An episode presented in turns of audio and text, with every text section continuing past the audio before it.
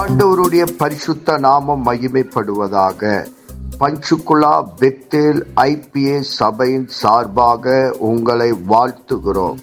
இது தினசரி வேத தியானம்.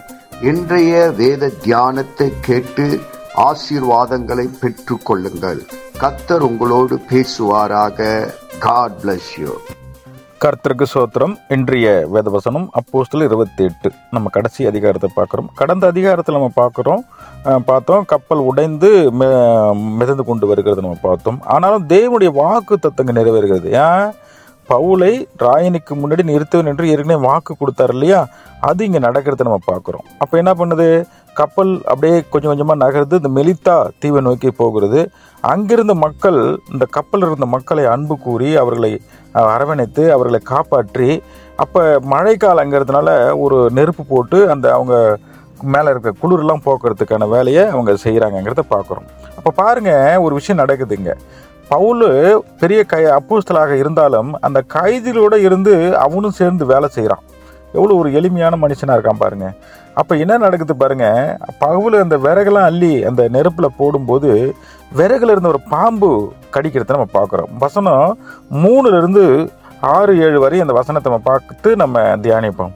அப்போ என்ன நடக்குது? அந்த விறகுல போட்ட உடனே அந்த பாம்பு ஆகப்படுத்து கடிச்சிருத்தவனை மக்கள் எல்லாம் பார்க்குறாங்க ஐயையோ இவன் என்ன பாம்பு இப்படி கடிச்சிருச்சு? ஏன்னா விரிய பாம்பு கடிச்சிருக்கு. விரிய பாம்பு கடித்தா உடனே அந்த இடத்துல செத்துருவாங்க. யாரும் பிழைக்க மாட்டாங்க. ஆனால் இவன் சாக போகிறானே இந்த நேரத்தில். மயங்கி கீழே விழ போகிறான் வீக்கம் உண்டாயிடுச்சுன்னு எல்லாரும் அவனே பார்த்துட்ருக்கான் எப்போ விழுவான் அப்படின்னு சொல்லிட்டு. ஆனாலும் அந்த இடத்துல பாருங்கள் பவுல் ரொம்ப நேரமாக நின்று எல்லாம் வேடிக்கை பார்த்தாலும் பவுலுக்கு எதுவும் ஆகலை.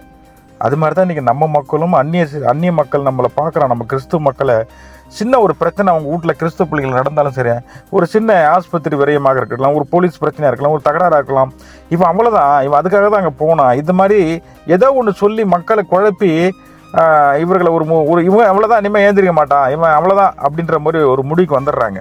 ஆனால் அது இல்லைங்கிறது இப்போ பவுல் இப்போ பாருங்கள் பவுலுக்கு எந்த ஒரு அவ்வளோ பெரிய விரியம் பாம்பு கடித்து அவனுக்கு எந்த ஒரு ஆபத்தும் வராமல் தேவனுடைய கிருபை அவனை காத்து கொண்டு இருக்கிறது அப்படியாக நமக்கும் நம்ம தேவனுடைய பிள்ளைகளுக்கும் கிறிஸ்தவ பிள்ளைகளுக்கும் எவ்வளோ பெரிய பிரச்சனை வந்தாலும் எவ்வளோ பெரிய பாடுகள் வந்தாலும் கிருபை அவங்களை தாங்கி கொண்டு வந்திருக்கும். அப்படிங்கிறத நம்ம பார்க்குறோம். அப்படி தான் நம்ம ஒரு வசனத்தில் பார்த்தோம். சங்கீதம் இருபத்தாறு மூணில் கிருபையானது நம்முடைய கண்களுக்கு முன்னே இருக்குமா? நம்மளை சுற்றி பம்பரம் மாதிரி சுற்றிக்கிட்டு இருக்கு. எந்த ஒரு பாடுகள் எந்த ஒரு துக்கம் வந்தாலும் நம்மளுக்கு எந்த ஒரு பாடும் எந்த ஒரு இதுவும் அணுகாதுங்கிறது நம்ம சொல்லுகிறது. அப்படியாகத்தான் பவுலை காப்பாற்றப்பட்டு காப்பாற்று அந்த இடத்துல பவுல் நிற்கிறான் எதுவுமே ஆகலை. அப்போ தான் மக்கள் அப்படி நினச்சவங்க என்ன பண்ணுறாங்க மனசு மாதிரி ஓ நாம் தப்பாக நினச்சிட்டோம். ஏன்னா என்ன நினச்சாங்க அவங்க?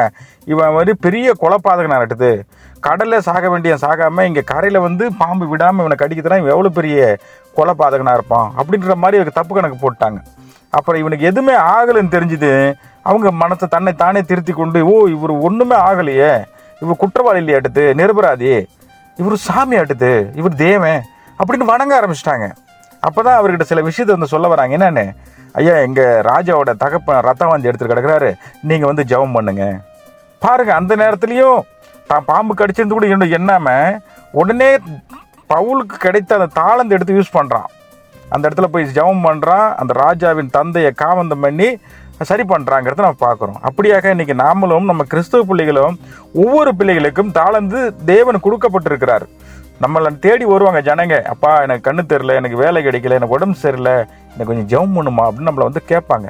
அவங்க நம்புகிறாங்க அது மாதிரி நமக்கு கொடுத்த தாளந்து அந்த இடத்துல நம்ம யூஸ் பண்ணி அதை உபயோகம் பண்ணி நாம் அந்த அவர்களுக்கான பிரச்சனையை நம்ம சரி பண்ணுறோமா தேவன் அந்த இடத்துல நம்ம மகிமைப்படுத்துகிறோமாங்கிறத நம்ம பார்க்குறோம். அப்படியாக அந்த வசனத்தை முழுசும் படிப்போம் தியானிப்போம். கர்த்த தம்மை தம்மை ஆசீர்வதிப்பாராக. ஆமீன். இயேசுவின் நாமத்தினாலே இந்த வசனத்தை கேட்கிற ஒவ்வொருவரையும் நீர் ஆசீர்வதிப்பீராக. உன்னி வேதத்தின் ரகசியங்களை அறிய ஆவிக்குரிய ரகசியங்களை அறிய எங்கள் கண்களை நீ திறந்தருளுவீராக. இயேசுவின் மூலம் ஜெபம் கேளும் நல்ல பிதாவே. ஆமேன்.